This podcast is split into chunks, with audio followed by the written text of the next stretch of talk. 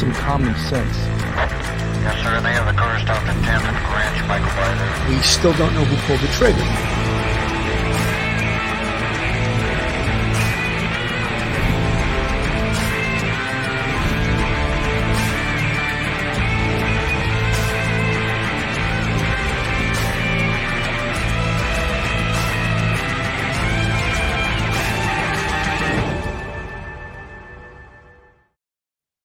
Hello, everyone, and good afternoon.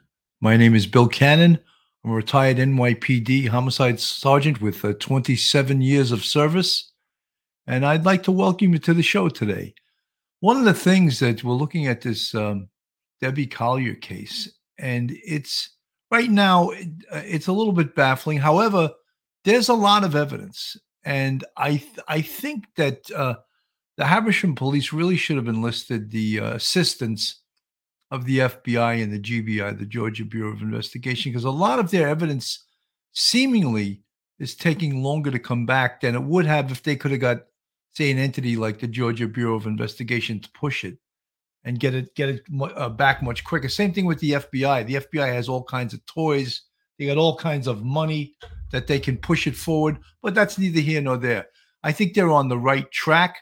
They held a press conference uh, today and I'll go I'll go into that. I'll actually show us show some of the press conference. But um, one of the things, you know, just to give our our uh, listeners a point of view, Georgia real estate office manager Debbie Collier, she was last seen on September 10th and found dead the next afternoon, about 60 miles away from her home, after sending money and a cryptic note to her daughter, according to the police. In the following weeks, police gave uh, a few updates on the 59 year old Athens woman's death, and they have publicly identified no suspect or person of interest and made no arrest. They've served several search warrants, including one at the home of Collier's daughter, Amanda Bearden. She's 36 years old, but police revealed nothing about the status of other warrants, subpoenas, and crime testing. You know, whenever you look into a homicide, one of the most important things about uh, conducting an investigation like this is the organization of the case. As the case moves on and there's no uh, suspects named, you really have to do a thorough, thorough investigation. Keep a uh, really tight timeline, and also look at the. You want to look always look at the people that are closest to the victim. You always want to look at them first. And even if just for the purpose of eliminating them, you must look at the people closest. So again, who we would look at right away, Amanda, Amanda Bearden. And one of the things, or the three of the things I would look at, I would look at her cell phone, I would look at her computer, and I would do an extensive uh, study of her. We would call it a suspectology. Look into her background, look into every single thing about her, talk to her friends. If she works, talk to her coworkers, look at her criminal history, her vehicle history. Does she get a lot of summonses? Look into every aspect of her. Number two, Andrew Gigerich, boyfriend of Amanda Bearden, same thing. I'd look at his cell phone, I'd look at his computer, and I'd look into his, um, let's call it suspectology. Uh, and uh, again, look into his friends, interview his co-workers, look into his criminal status, look into his vehicle status. Is the guy showing signs of, uh, you know, if someone gets a lot of moving violations, traffic violations, it says something about them.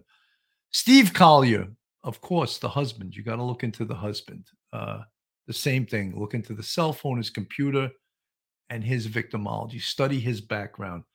Jeffrey Bearden, who is the son, you look into all those things that I spoke about the cell phone, the computer, and the victimology.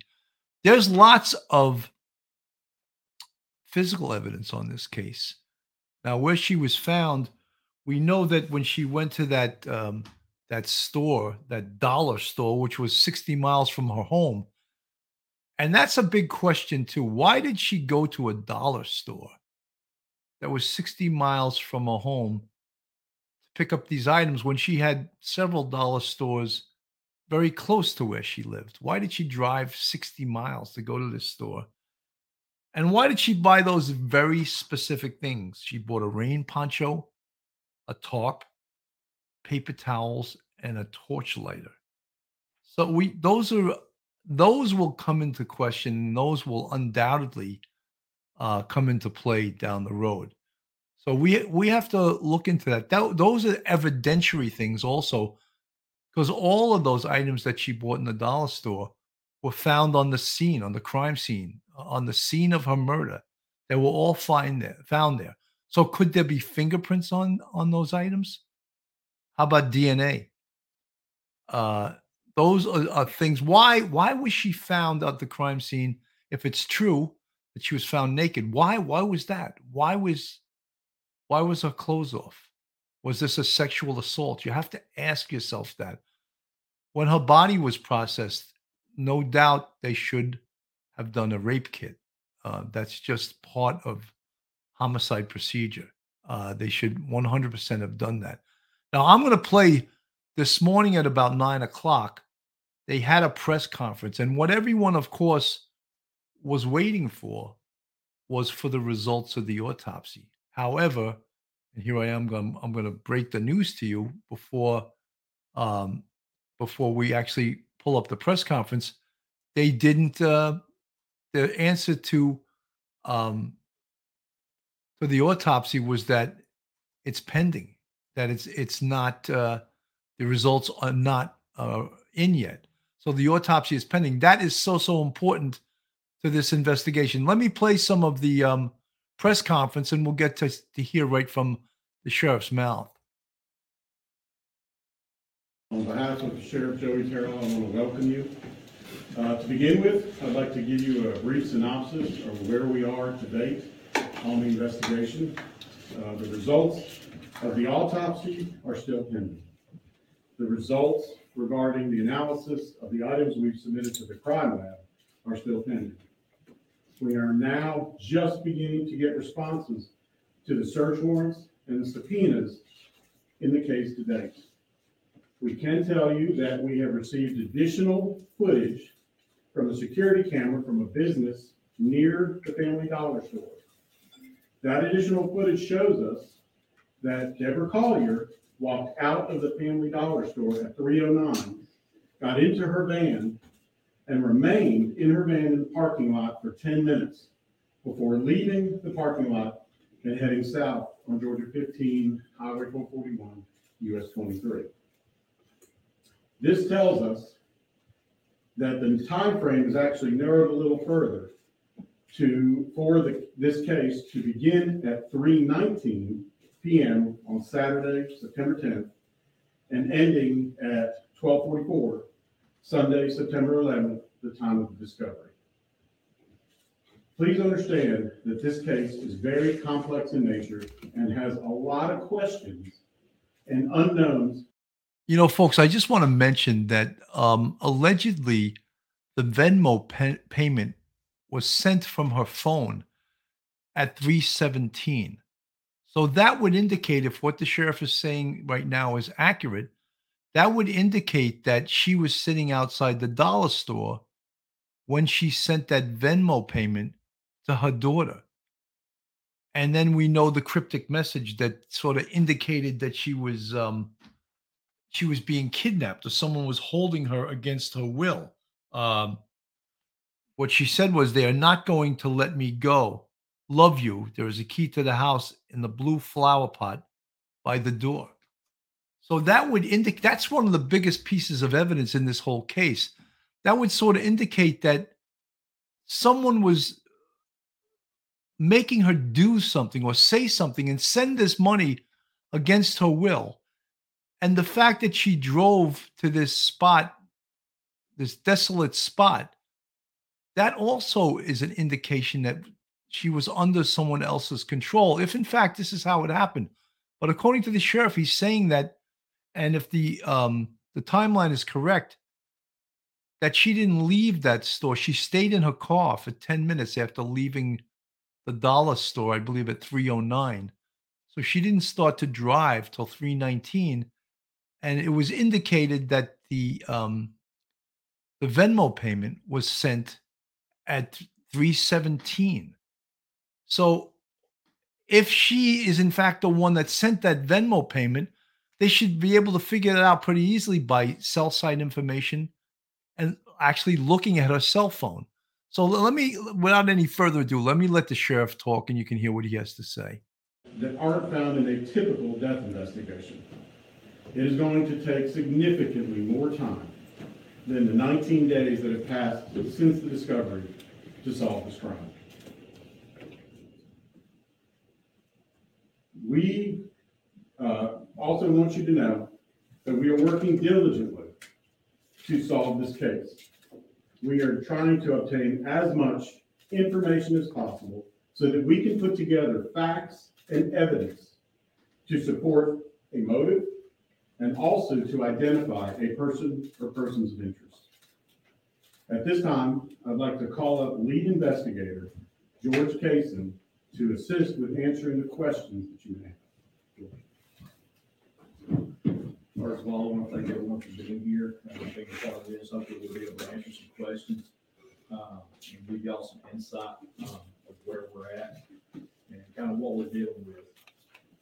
First off, I want to start off by saying we have got, received a lot of questions that y'all have sent in. Um, Some of these questions, the information that is pertaining to those questions is very sensitive information. We will try to answer, answer them to the best that we can, but there will be information that we need to retain just for the simple fact of it being very sensitive and we, and we don't want our potential persons of- or persons of interest to be able to get a hold of this information. Um, Just that way, You know, folks, I'd just like to say that if I was running this homicide investigation, I wouldn't care what questions the press or the public was asking. I wouldn't answer them, except for, you know, big smoking gun questions like the results of the autopsy, which they said, they just said is still pending. But questions they're going to ask, I'm not going to answer them because any of those answers could compromise the investigation. Don't forget the people or persons or or people that did this are still out there. So they're watching this press conference too. it does not jeopardize the furtherance of our investigation. As far as some of these questions that were asked, uh, I'm gonna kind of go through a list of them and try to give answers as best as possible to you. Um, One of the first questions that was asked is, can you confirm the Venmo message from the daughter, uh, from mom to daughter was sent to mom's phone? We're still waiting more information than we have requested to confirm or deny where, where the Venmo was sent from, but we can confirm that Amanda did receive the Venmo. She did receive money. Um, You know, folks, just to say again, I'll repeat, they will know exactly where the Venmo was sent. If it was sent, they're seeing her on camera inside her vehicle outside that dollar store. If they can show that she's at that location and the Venmo was sent from there, boom, then she sent the Venmo. Or else the other argument, people are saying, oh, maybe someone else had her cell phone. Then the someone else that had her cell phone would be at a different location. Well, we, you know, they'd be sending it from another location. So this is the phone is smoking gun uh, evidence. That much we do know right now. Uh, Continuing on, our, uh, next question was, are you in possession of, uh, Collier's cell phone? Where was it found? Yes, we are in possession of that cell phone. We do have it in evidence, and it was located at the crime scene. So so important. He just indicated that they are in possession of Deborah's cell phone. One of the first things I would do, besides forensically um, finding out ingoing and outgoing calls, text messages, cell site information, all of that information, I would fingerprint the phone and swab it for DNA. Uh, investigation 101. Um, The next question that was asked was, what was Collier's cause of death? And as Colonel Kogod mentioned, we are still waiting for the full report from the medical examiner's office. Once that comes in, we will absolutely update everyone on those findings. Um, What records and data have we analyzed? Due to that being a sensitive, uh, that being sensitive information, much as the disclaimer that I gave, um, when I first stepped up here, um, we don't want to reveal any information that could possibly be a potential or potentially jeopardize our investigation where our suspects will get that information. Um, there was a question about Deborah's phone records. We have served multiple search warrants on multiple different cell phone carriers.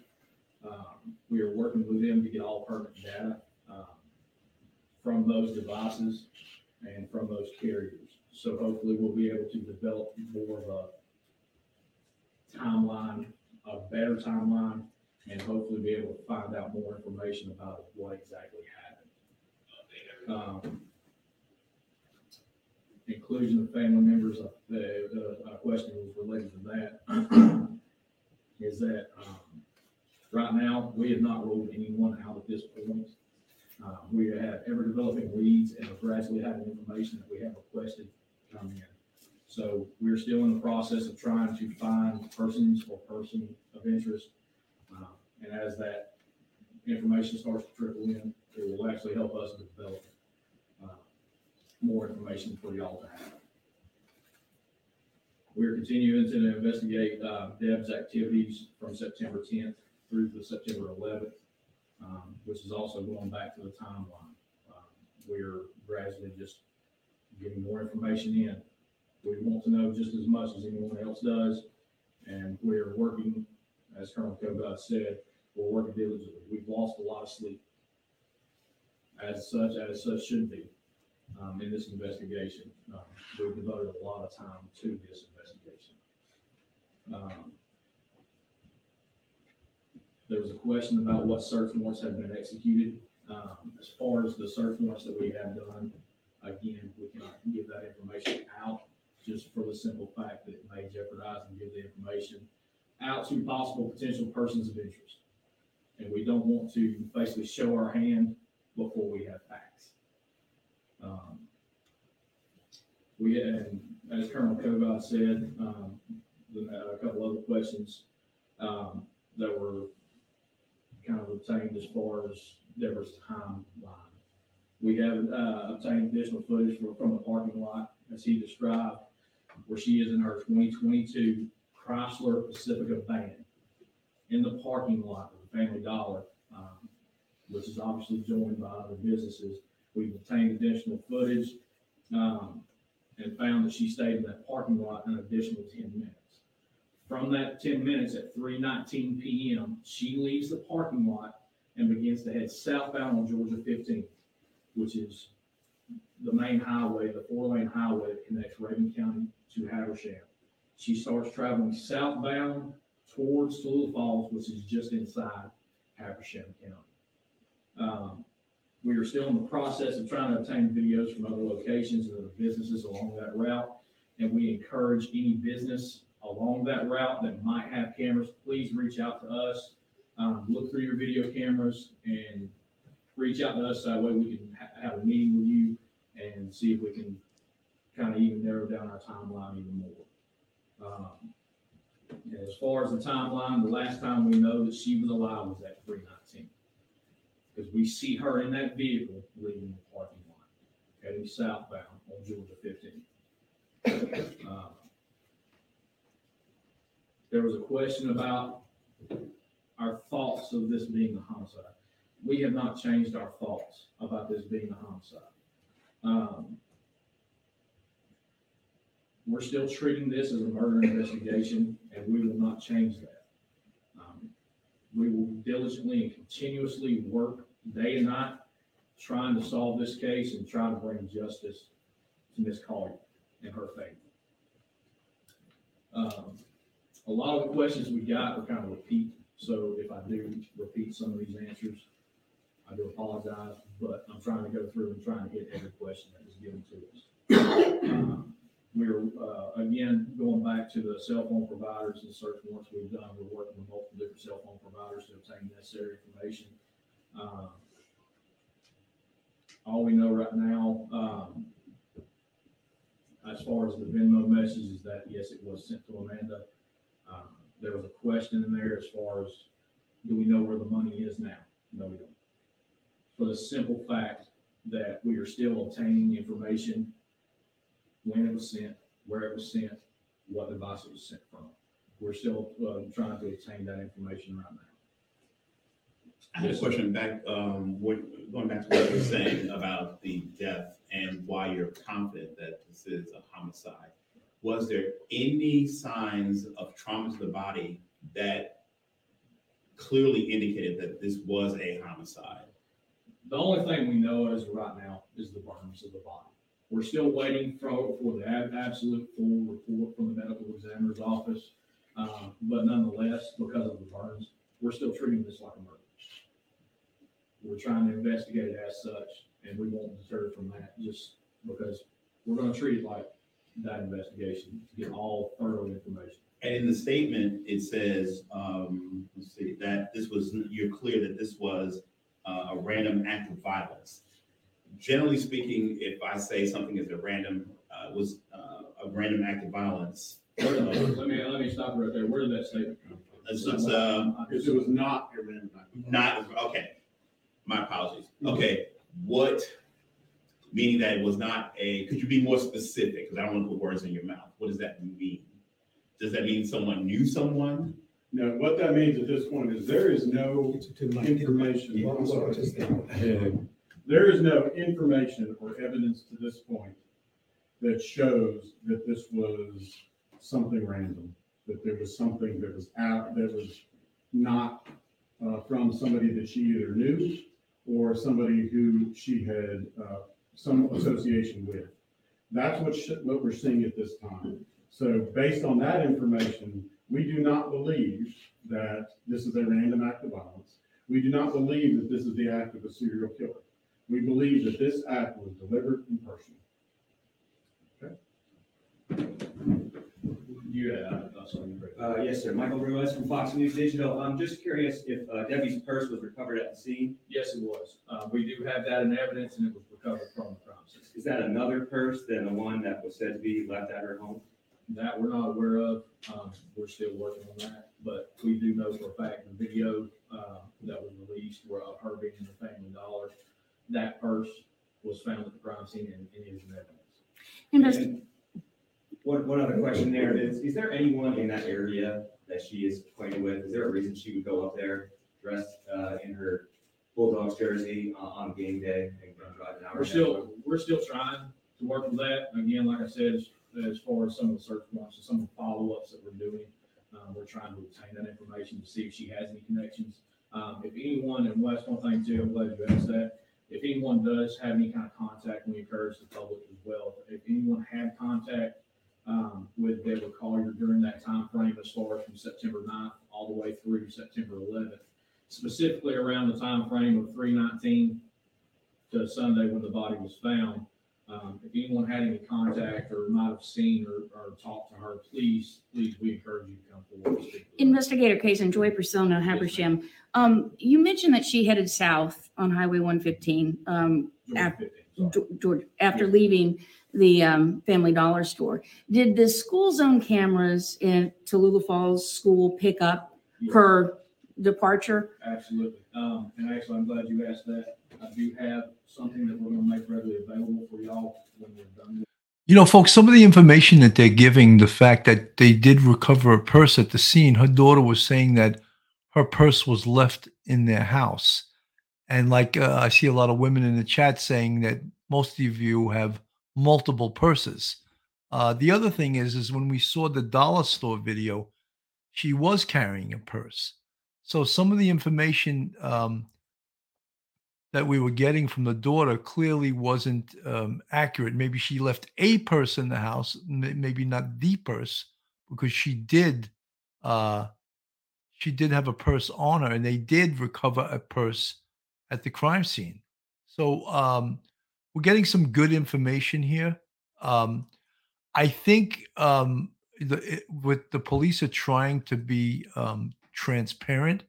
Uh, I think that they're being too they're telling too much. I don't think they need to let the public know all of this stuff. It's like it's almost like they're giving the uh, information away for the online sleuths can just run away with it. But I think they have to keep certain things very close to the vest. You know, uh, I mean, it was obvious if you look at the video from the uh, the dollar store that she was carrying a purse.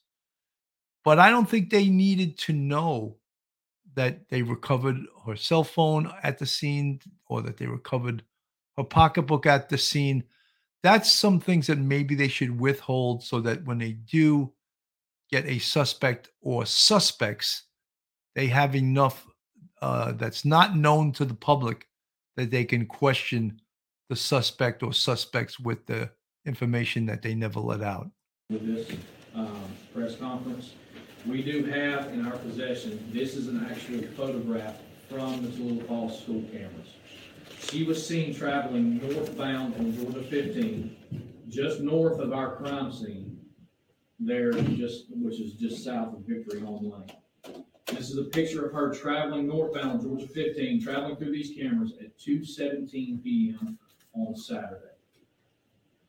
Once we're done with this, I will actually leave it, tape it up here on the wall, so that way anyone and everyone can come up here and get a better picture of it, because I understand it's, it's hard to see from here.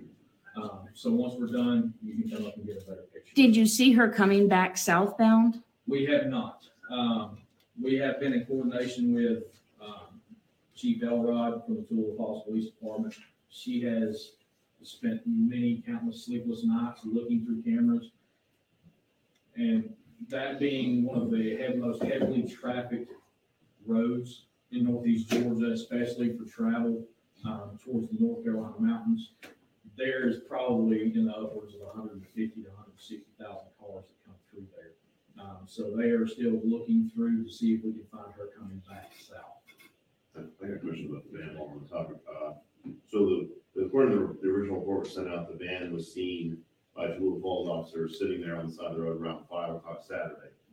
And of course, when you all got there, the van was there on Sunday. Correct. Is it y'all's impression that the van was there that entire time, from five o'clock till? Well, obviously, uh, from our timeline, we know it wasn't there the entire time. It was not there? So From- you, well, you home, From five P M Saturday, it not was being Saturday, to eleven-ish, twelve-ish when you guys got there Sunday. Was it, did it ever leave that location? now that we're not aware of. Okay. Uh, when you said the five o'clock thing, I didn't know if you were talking about Friday, but No, As Saturday. far as the timeline, the only, the only times we can establish as far as that van is there is, um, that we're still getting trickling information. I think there was another question in here, if there was any tips from the community that have helped us out. Yes, because it has helped us narrow down timelines. We're still following up to see if we can actually get, uh, confirmation of this van being there at certain times.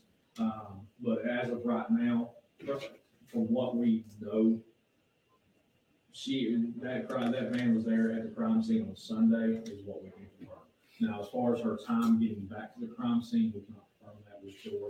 You know, folks, just so you know that the the van in question was a rented vehicle and it had Sirius radio in it, satellite radio, and that was used to track the location of the van. And pretty important. Uh, so they could actually probably uh, track how long the van was there. What time did the van get there? Uh, amazing technology you know folks one of the the constants in this thing and one of the things we have to totally realize is that she drove 60 miles from her home to go to a dollar store. Very strange right? Some reason she was directed to that area. This wasn't accidental. But the other thing is if you look at her demeanor going in and out of that dollar store she didn't seem upset or nervous or looking over her shoulder I mean, you can read body language to a certain extent. However, why, when she had dollar stores right near her own home, did she drive 60 miles? The other thing is driving to the actual uh, crime scene, uh, Georgia Route 15 in Clarksville, about 13 miles south of the Family Dollar Store. Something brought her there. She didn't just pull over to the side of the road accidentally and say, Oh, let me walk into the woods here there's some premeditation that brought her to that location and had her walk into the woods at that location. Her daughter said her mother didn't walk much because she had a bad back. So, all of these things should be verified through science, cell phone technology. It seems like in this emergency situation, and this, of course, it's a hell of an emergency situation, it's taking a while for the cell phone information, the incoming, the outgoing calls, the text messages, and the cell site information to come back. This is a murder case.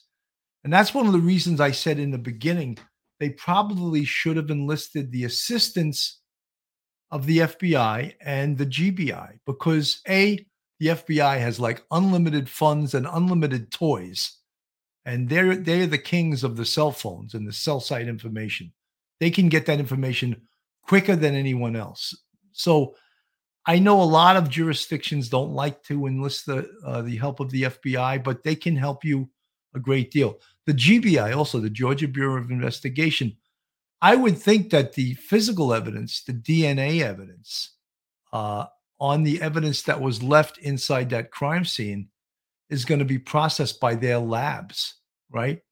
So potentially this could be a forensic case, you know, that there could be a smoking gun fingerprint or there could be a smoking gun bit of DNA left on the crime scene that will identify a perpetrator. There was also recovered by one of the news organizations, like it looked like a rifle round, a live rifle round. Could that come into play in this case? Could someone have been holding her there at gunpoint uh, and you know dropped a round on the ground? I would have that swabbed for DNA and also dusted for fingerprints. Jessica Sunny, this case is so weird. Her driving north out of her way to that store, then driving back south, and somehow make a U turn and stop on the side of the road northbound. Yes, it is somewhat strange, but perhaps some physical evidence, some forensic evidence can explain it to us. And that's, we were all hoping today to have the results of the autopsy. And obviously, um, we didn't we didn't receive that, right? They've already determined that this is a homicide, right? And we we mentioned uh, you know, the cause of death could be gunshot wound, uh, blunt trauma, strangulation, asphyxia, you know, any number of ways. But the manner is either homicide, suicide, accidental, or natural.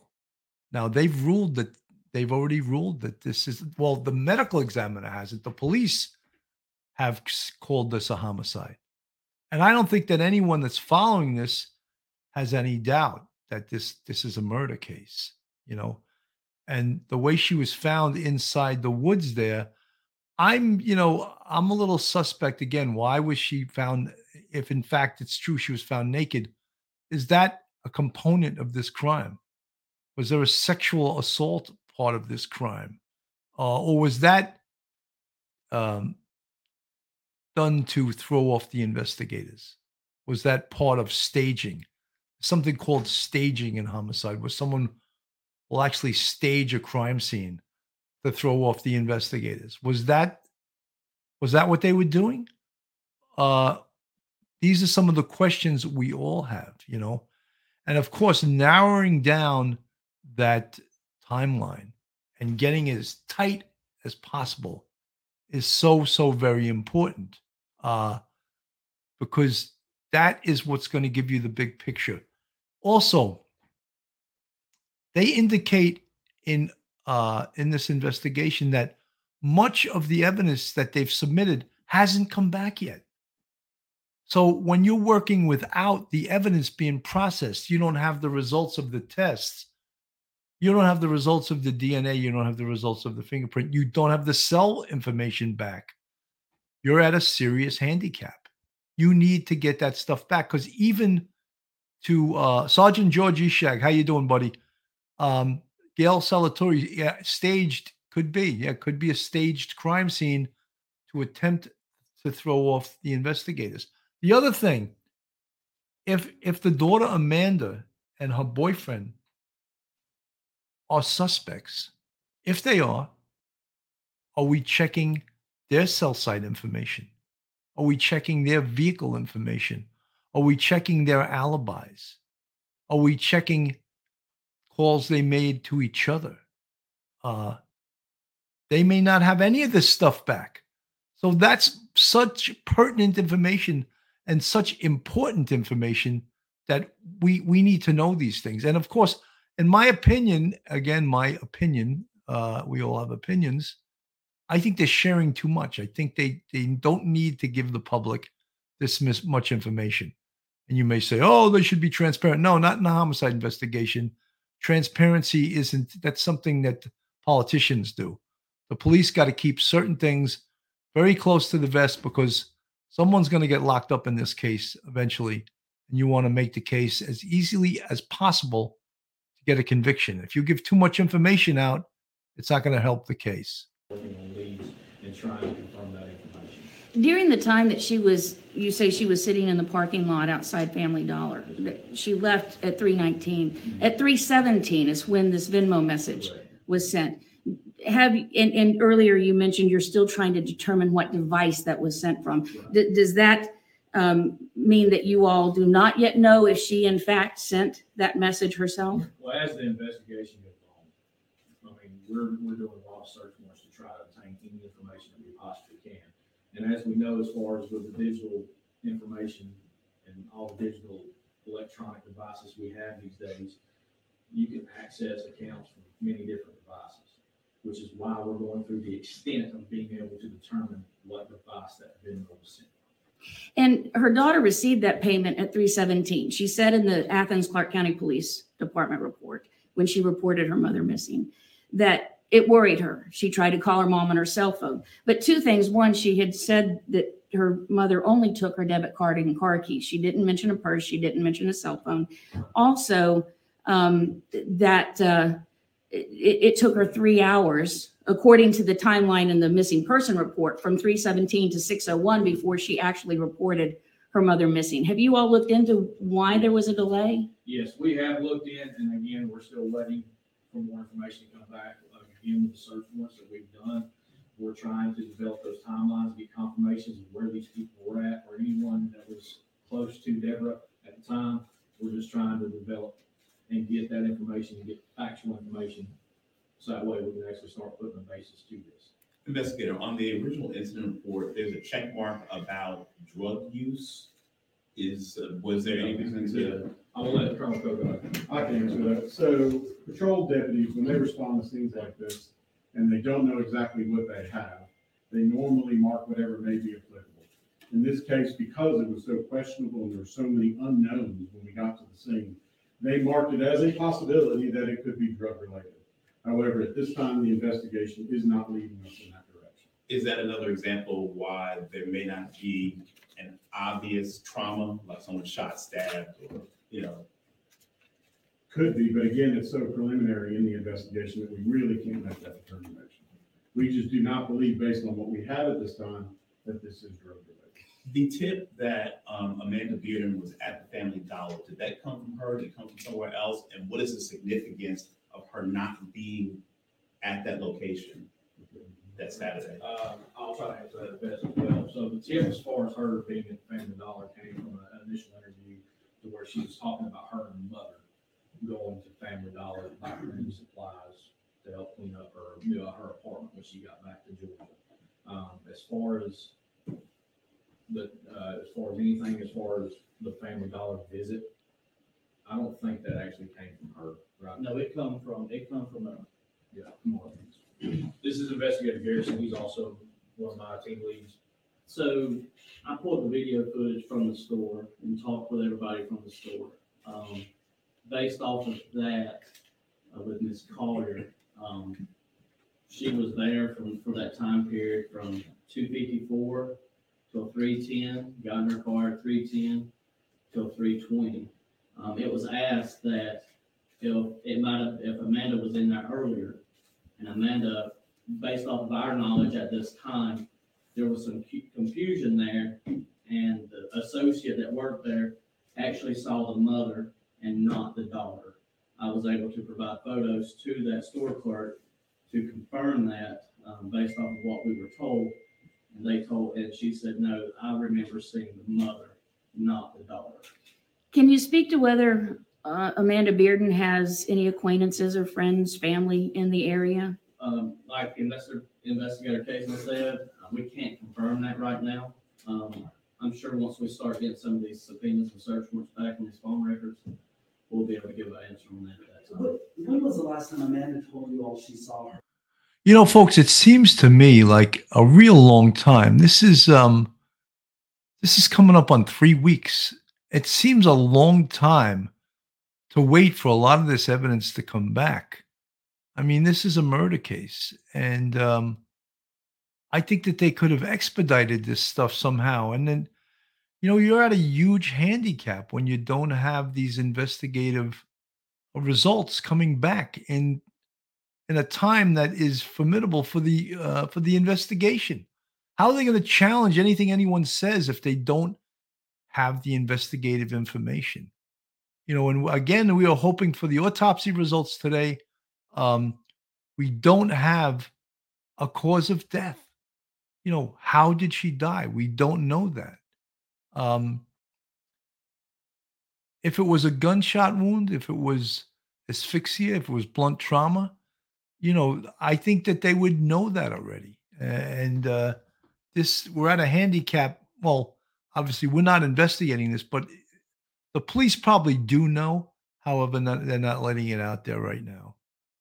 And can you confirm a report that uh, Debbie's husband, Steve, was working during the time of Debbie's disappearance? All right, so what we can confirm as far as that question right there is that we know that Amanda talked on the phone with her mother on Saturday afternoon. Can, I'll have to look back at my notes, uh, from the actual report itself, be able to give you some kind of actual time, uh, for it, but the last time she spoke to her mom was on the phone. Um, as far as Steve working, um, we have full video from Synovus Bank where he stated that he was working that day because of being a UGA game. He works for a private company called the Optimus Club that private contracts Synovus Bank's parking lot to park vehicles for game day. They use that parking lot to provide parking for people coming to the game. Um, we have confirmed that he was there from, I'm making sure I get the times right. From nine to four oh six, nine AM to four oh six PM on Saturday. I'm Nora Almazan at WCHM. Do you have any reason to believe that she could have met someone there where her van was parked? I'm gonna go back to the answer as far as we're not ruling anything out. Um, we're still trying to develop leads, we're still following up on, uh, tips and information. We're still awaiting, uh, information back from search warrant. You know, she obviously met someone at that scene. She got killed. Someone killed her. If you believe this is a homicide, obviously she met someone there. Someone met her at that scene. Why did she drive to that scene and walk into the woods? It was pre-set up to meet somebody there. It's the only conclusion conclusion you can make from that. And in fact, did she meet someone? Obviously, she's dead. You know, she if you believe it's a homicide, someone killed her. And she obviously met someone at that scene. Subpoenas that we have sent off. Once that, and for phone records as well, once that information comes back and we have time to actually analyze and, and go through the details, then we'll have a better answer for that. In- Investigator case, and I know you said that the state medical examiner's autopsy report has not yet been um, completed, but um, in the report that you all released last week, uh, you stated that Ms. Collier's body was found down a ravine and she was grasping a small tree in her hand. What does that indicate? I mean, that's a, that's a lot of different indications. I mean- I'll talk about that. At this point, we're not sure what it indicates. Could she have been alive? and- Very or- possible that she could have been alive pro- at the time she went down the ravine. But again, the autopsy will help us to narrow down time of death, help us to narrow down toxicology reports, uh, help us to narrow down other things related to the body itself that we don't know at this time. So would that indicate, i- if she were alive, that she survived being burned? Very possible. Again, very preliminary. In Yes. As far as You know, one of the things that they would sound like we had um, in the uh, Kiely Rodni case, where we were talking about uh, water in her lungs, could indicate that she was alive when um, when she drowned, when she inhaled the water. Same thing in a case like this. If there's smoke in her lungs, the fact that she was alive when she was burnt, that's what that could indicate. But we don't know yet because the uh, results of the autopsy has not yet been released. the crime scene itself, is that private property? Is it public right of way? Is it U.S. Forest Service national forest land or? I believe it's US, uh, National Forest Land. Yes. Yes. Really quickly, Karen Spelger, Eleven Alive. In reference to the crime scene, um, it was mentioned that the purse that she had at the store was found there. Were any uh, other items recovered, uh, including the poncho she bought? So all the items that were purchased as far as from the Family Dollar that we can tell right now, um, again, we're still going through the investigation, but we can't confirm that the majority of those items were found on the crime scene. Uh, you mentioned a minute ago that Amanda had just moved back to Georgia. Where was she and when did she move back? So this is what we can confirm. She lived in Maryland with her brother. She lived in I think the same apartment complex, correct? Um, with her brother up in Maryland. City, I, I can't tell, I can't tell you what the city is because I don't have the, my and stuff in front of me, but I do know it's Maryland. She moved down here on the eighth, which would have been Thursday, September, of September, eighth, when she moved down here to Georgia. Um, So we know that she was down here at some point on Thursday. Yes, sir. The, you're clear it's not a kidnapping, despite the fact of that note with the Venmo note. Well, is that something that has made things particularly murky? Because that note seems to give the impression something was going on. I'll tell you straight up, right here, as far as this investigation goes, it seems like once we get on track with something, like a curveball comes in out of nowhere. Um, we're, that's why we're staying diligent and trying to stay on top of things and following up with the leads, because we want to make sure we get facts. Um, specifically to give y'all. Uh, we want to make sure that we have all the information before we start pushing forward. Did she, did Amanda You know, folks, there's a million things. You know, part of investigation, of good investigation, is doing what, you know, Phil calls it spitballing. I used to call it hypothesizing and theorizing and talking among investigators. Why did this happen? Why do you think? And, you know, I see a lot of you folks talking in the chat right now. Could she be, uh, could she have been paying off a drug debt of her daughters? Could that have been? And she's dealing, say, with a drug dealer uh, is that a possibility? Everything and anything is possible. When you're dealing with people in the criminal element in this world, you can't put anything past them. So, you know, th- that expression, oh, we have to think outside the box. Yeah. You have to think like criminals and and and then you use the science of investigation, which apparently the science right now is coming back very slowly because it's hampering this investigation they need this evidence back so they can proceed to the next level.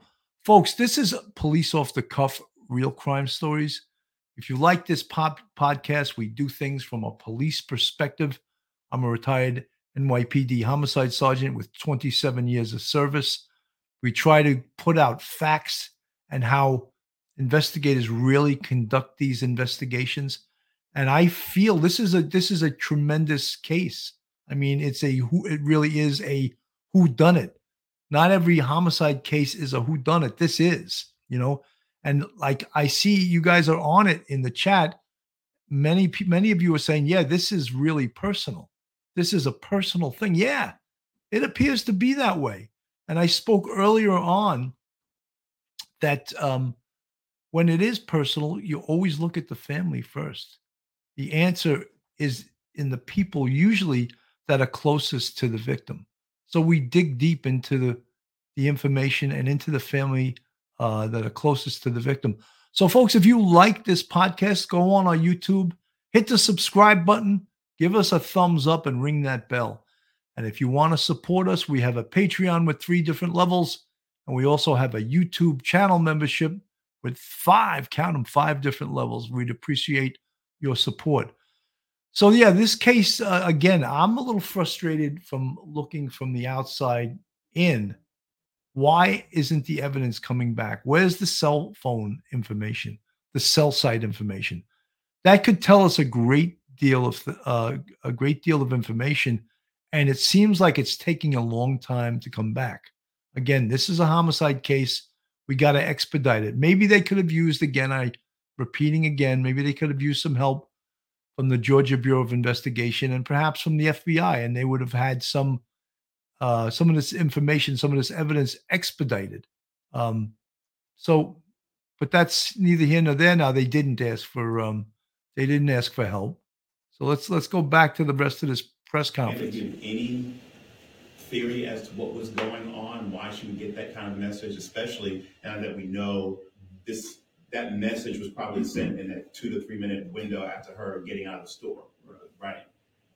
Um, she has not given any kind of insight as far as to that. She has been asked, um, and again, I have to go back to my notes. um,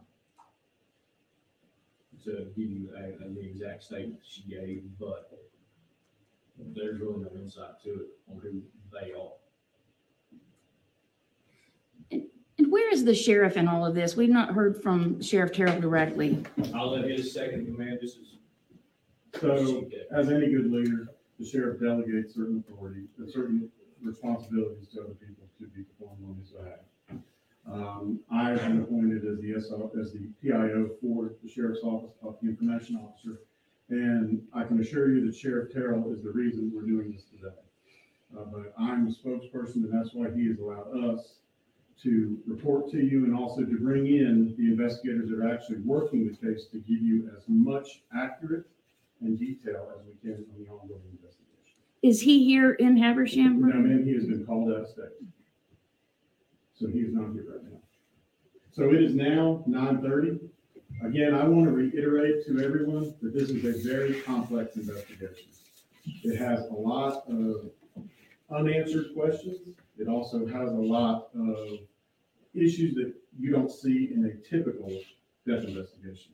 For that reason, it is going to take a signi- significant amount of time, well beyond what we've had in the past nineteen days to solve this crime.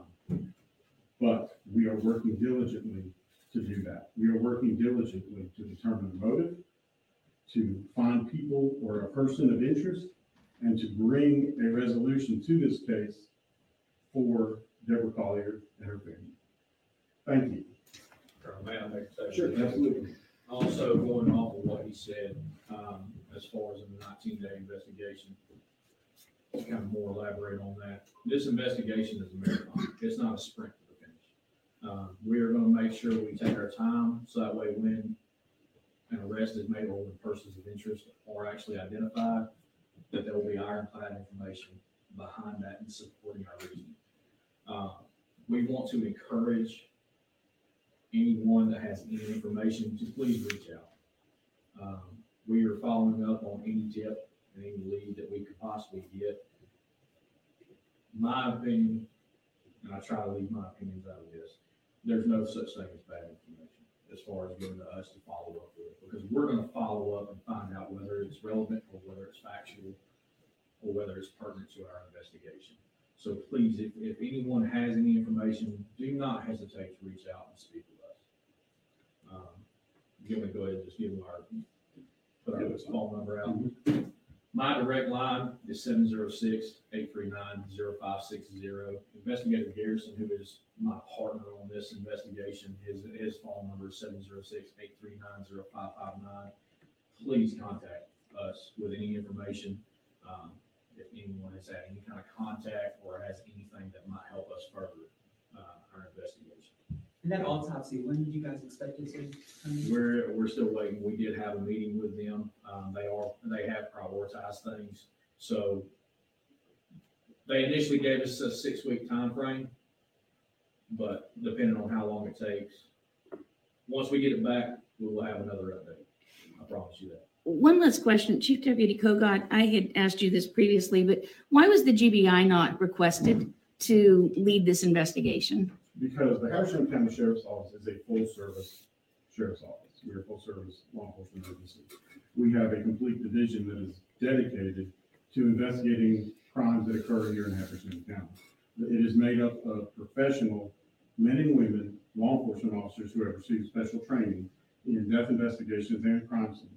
However, as any law enforcement agency will do, we still reach out to our counterparts, be it the GBI, FBI, and private entities that have resources that can help us with situations or items that may need a little more expertise, that may need a little more knowledge than we have. We reach out to them and all of our partners have been tremendous help and given us that guidance that we need when we call on them. So it's a total team effort. We are just the lead agency because we're responsible for investigating crimes here in Habersham. Oh, the video that you discovered, um, will that be available? to- Yes, we will make the video available. We will have it to you. If you will leave us an email address to send, we will send it to you by close of business today. Okay, thank you very much. And again, like I said, the picture of the vehicle, I'm going to leave, right? So uh, y'all can actually get a better picture of that.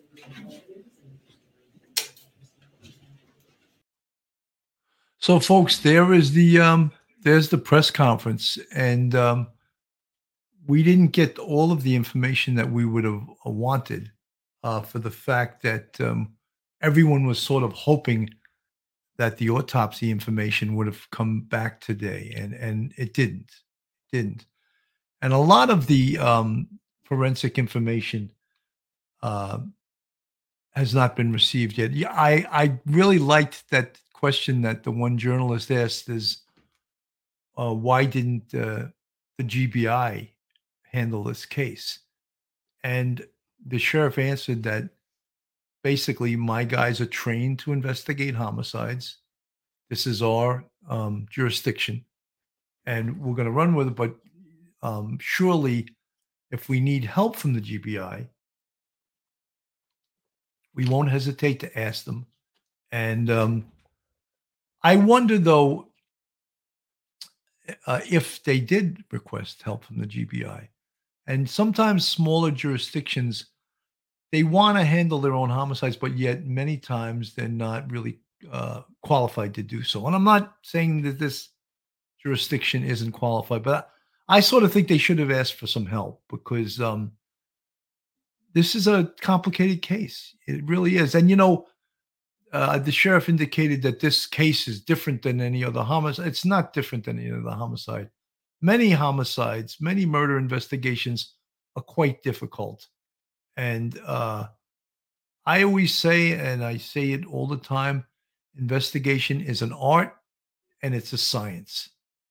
And you have to be able to combine both to come up with the answers and use the science and the art of investigation. The art of investigation is real police work, going out and talking to people, interview, interrogation, uh, using other police officers to get information from you, for you, from the community, using the community, using the press to get some information. Then the science, of course, is all the scientific evidence, DNA, fingerprints. Um, you notice more and more in all kinds of homicide investigations, cell phone technology and computer technology comes into play almost day one on almost every investigation there is. And this case is no exception. And they're waiting. One thing I, I, I don't totally understand I use Venmo, I send money to people via Venmo. And when I send the money, it's very specifically sent to a certain person and the name and the time and also the banking information has to be put into Venmo for them to receive money. So I don't understand how they don't know w- what phone it was sent from and where was that phone and what happened to the money. If the money was sent to the daughter, Amanda Bearden, didn't it go right into her bank account? Why is that a mystery? I don't understand that. I don't understand how that is all a mystery. Suzanne Sanders, her daughter was offering up way too much information, car rental number, and a couple of other things. I don't think most people not involved in their mother's murder would even think about that info. Look, I, you know, lots of times, and again, I don't want to predict who did this, but I just know as a homicide investigation investigator, you look at the people closest to the victim first. All right. Till evidence, till physical evidence, till forensic evidence, the scientific evidence comes back and tells you otherwise. So there's a lot of questions still here. I just I'm bothered a little bit by the fact that the um, the evidence hasn't come back yet. The cell phone, the cell site information, the text messages, the call call detailing. and there's numerous phones that are involved here. Where is all that? And you know something, when, when I talk about that, in no way is that information simple to deal with. We used to have a guy in, or a couple of detectives in homicide that were the cell phone guys, that were the go to guys to go to when the cell phone information came back. Uh, after all, Sergeant Bill, were any suspects named? Are they preventing the daughter and boyfriend from leaving town? After all, no, they are not. Uh, They can't prevent them from leaving town. That's television stuff, you know. If you're arrested, that's a different story. If you're, they can't say, I don't leave town, stay around. We may be arresting you. They can't say that, you know. They may ask them, uh, if you're leaving town, could you let us know or give us a, a number, forwarding number? But if someone's not arrested, they're free to go. They can go wherever the hell they want. Folks, uh, I want to thank everyone for stopping by today and, and uh, listening. I didn't even say that this was Coffee with Cannon, Backyard Beverage, Bitching with Bill. This is Police Off the Cuff, Real Crime Stories. And I wanted to play that, um, the press conference, because I think a lot of questions were asked, a lot of questions were answered. Um, Suzanne Sanders, I think they have that info. Holding it close as not to alarm anyone. That would have been number one on their list. Um, I think they, you know, they need to just really hold a lot of the information back and uh, work this case. Work this case till you put someone in handcuffs. Folks, again, I want to thank everyone for stopping by today. This is a really, really interesting case. Um, we sometimes forget these are human beings that we're talking about. Uh, this lady seems like a great lady. Uh, she had a husband, she had a son and a daughter, and uh, she seemed like she's a hardworking woman. Uh, no one deserves to to die like this, to be murdered, as the police are indicating that this is a homicide. So we're going to follow this right to the end and hopefully to the conclusion, to the best conclusion, which will be someone getting arrested and uh, paying the piper for this. And uh, again, I'm going to follow this right through. Folks, thank you so much for listening today. God bless and have a great day. One episode.